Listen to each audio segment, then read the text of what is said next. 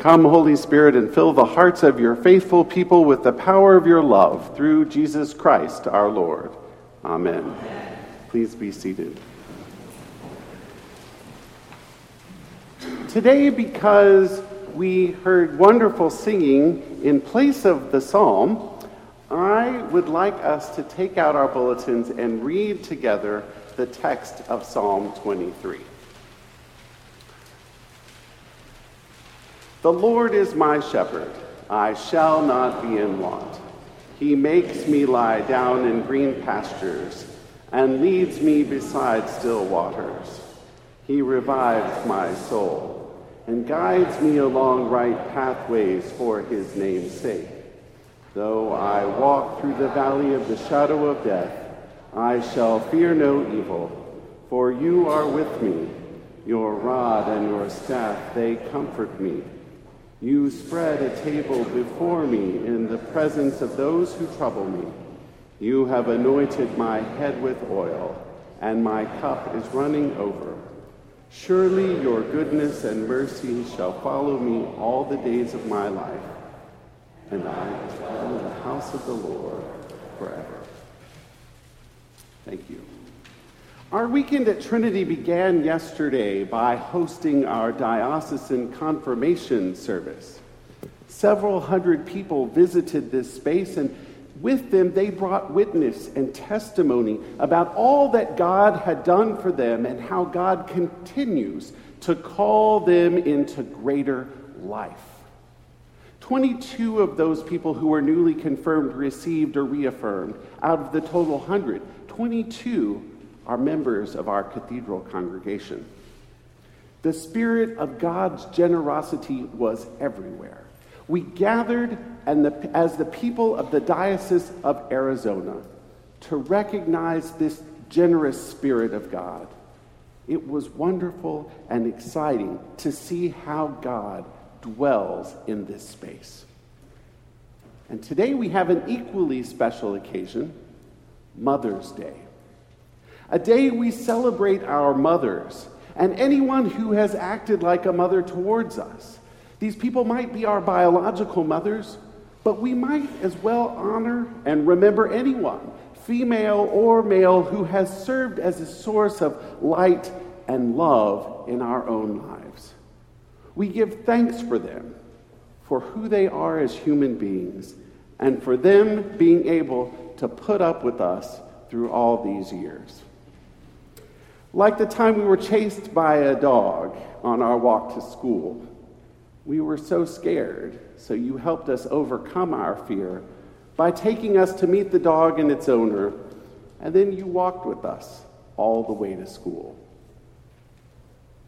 Or like the time when you trusted us to use the iron, carefully, judiciously, to apply an iron on transfer to a brand new white karate uniform. You trusted your kid to be wise and industrious, but instead, what resulted was a big brown scorch spot on the right shoulder of the karate uniform and melted carpet. Or maybe you put up with us when we were teenagers and thought we knew everything. Even when we claimed we knew how to put the car into reverse and back up the car without realizing that the garage door was still closed. Yes, Mom, you put up with a lot.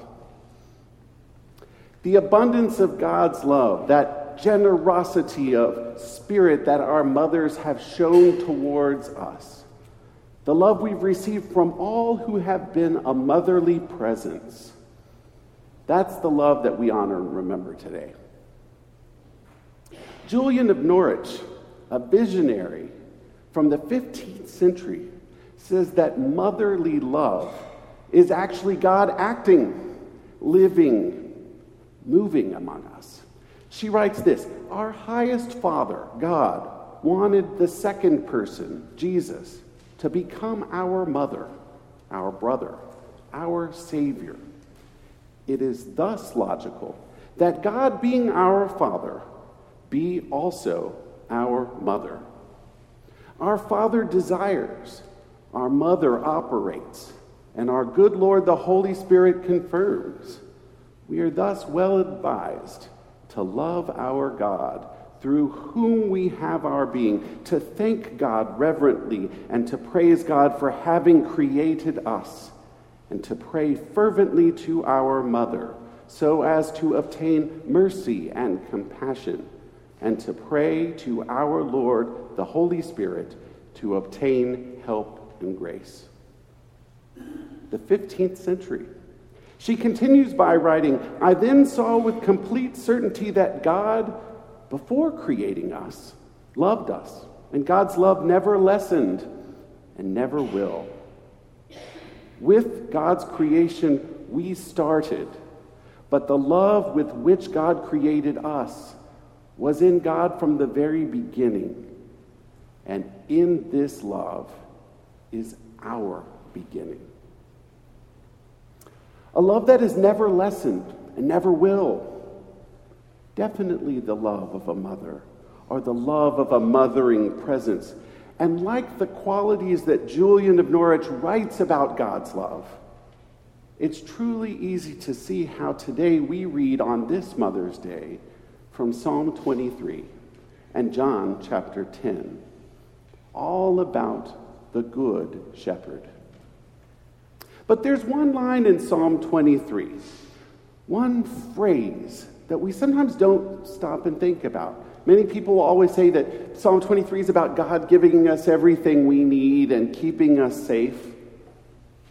But that little line in verse 3, the one that we see in our translation, either traditionally, He restoreth my soul, I think ours today says, He revives my soul. That little line in the original Hebrew is nafshi yashovev. Nafshi yashovev, which tells us that God gives us our life back. That God returns us, returns us back to our source, to the best self we've ever been. And God returns us not just to the self we are at church, or the one we are at home, or the self that we are with our friends, or somehow our hidden self that no one else sees. Actually, God returns and restores us and gives back our full selves, our entire nafesh, our soul, our sacred essence of the life force that dwells within us, our veryness. God gives it all back to us as our shepherd, as our restorer, as the one who gives us the fullest life imaginable. Psalm 23 is unique. It's short, but it covers so much. And its overriding theme is one of confidence and restoration and trust. One that tells us that God's faithful, that our faithful God follows us into the light places and also into the dark places we go. But the quality of God that we can appreciate is one like a good shepherd, one like a great mothering figure, one that sets us back upright whenever anything runs amok, whenever anything falls apart. I don't say this lightly because it's very easy for preachers to stand up here and to offer platitudes on Psalm 23. But that's not what I'm trying to do. I'm trying to convey how Jesus tells us in John's gospel I came that you might have life and have it more abundantly. But sometimes the way that works gets shrouded in a lot of our own questions, a lot of our own fear and a whole lot of mystery.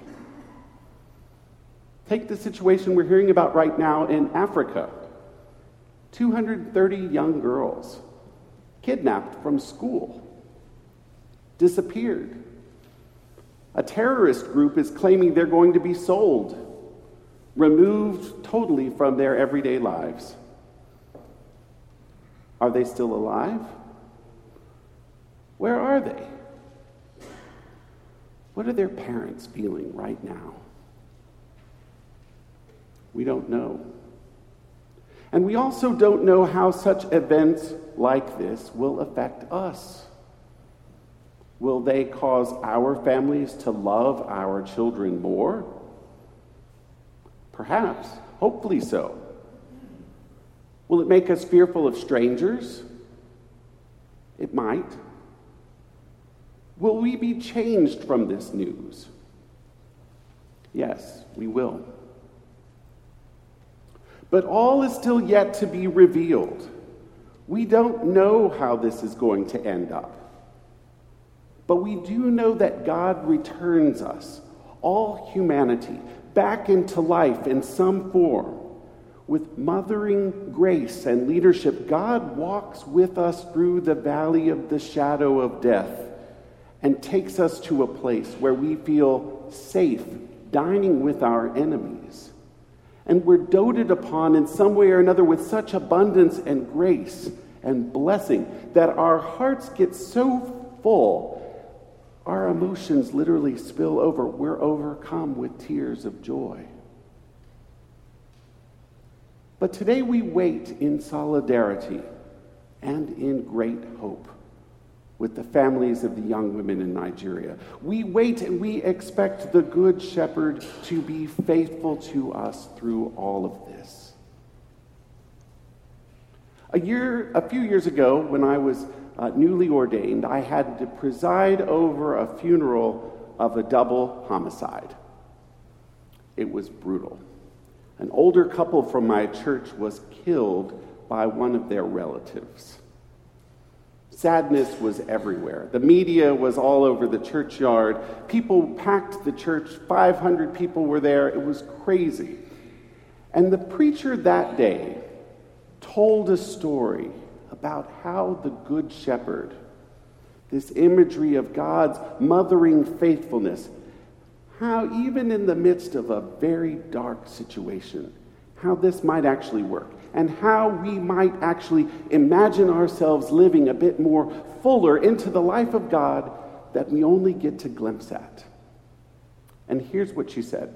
I'll tell the words in her story. A few years ago, when I was in the Holy Land, I went on a special excursion with a small group.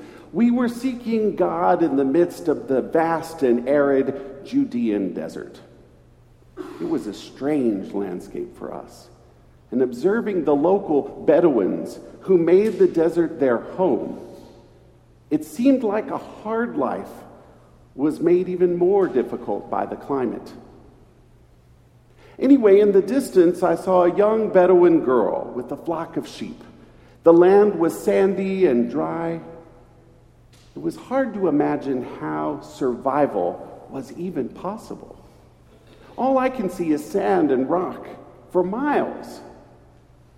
And this young woman who is uh, shepherding the sheep, she turns and she starts leading the sheep on a trail. It seems like they're going up this really big hill. It looked really steep and it wasn't an easy climb, really dangerous. Why on earth would this young woman go that way? It's a road to nowhere. I was curious. So I asked our driver to pull the car over, and I got out. I set off after the girl and her sheep to see where in the heck she was going. It was late in the day, and we really should have set back to Jerusalem, but something told me I had to follow this shepherd and her flock. So I did. I had to climb this very rudimentary and steep trail, and I was out of breath and worn out and tired, but I kept going.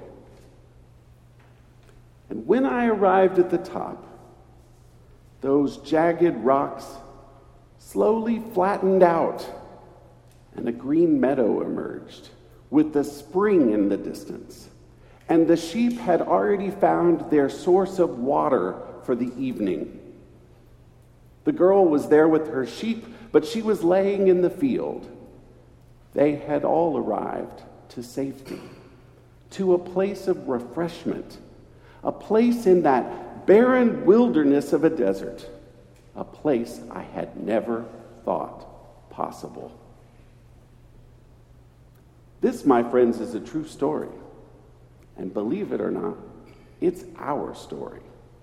About a God that loves us like a mother and cares for us like a good shepherd, one who is faithful to us through thick and thin, and one who will always give us back, or rather, one who will always return us back to our true lives and our true selves.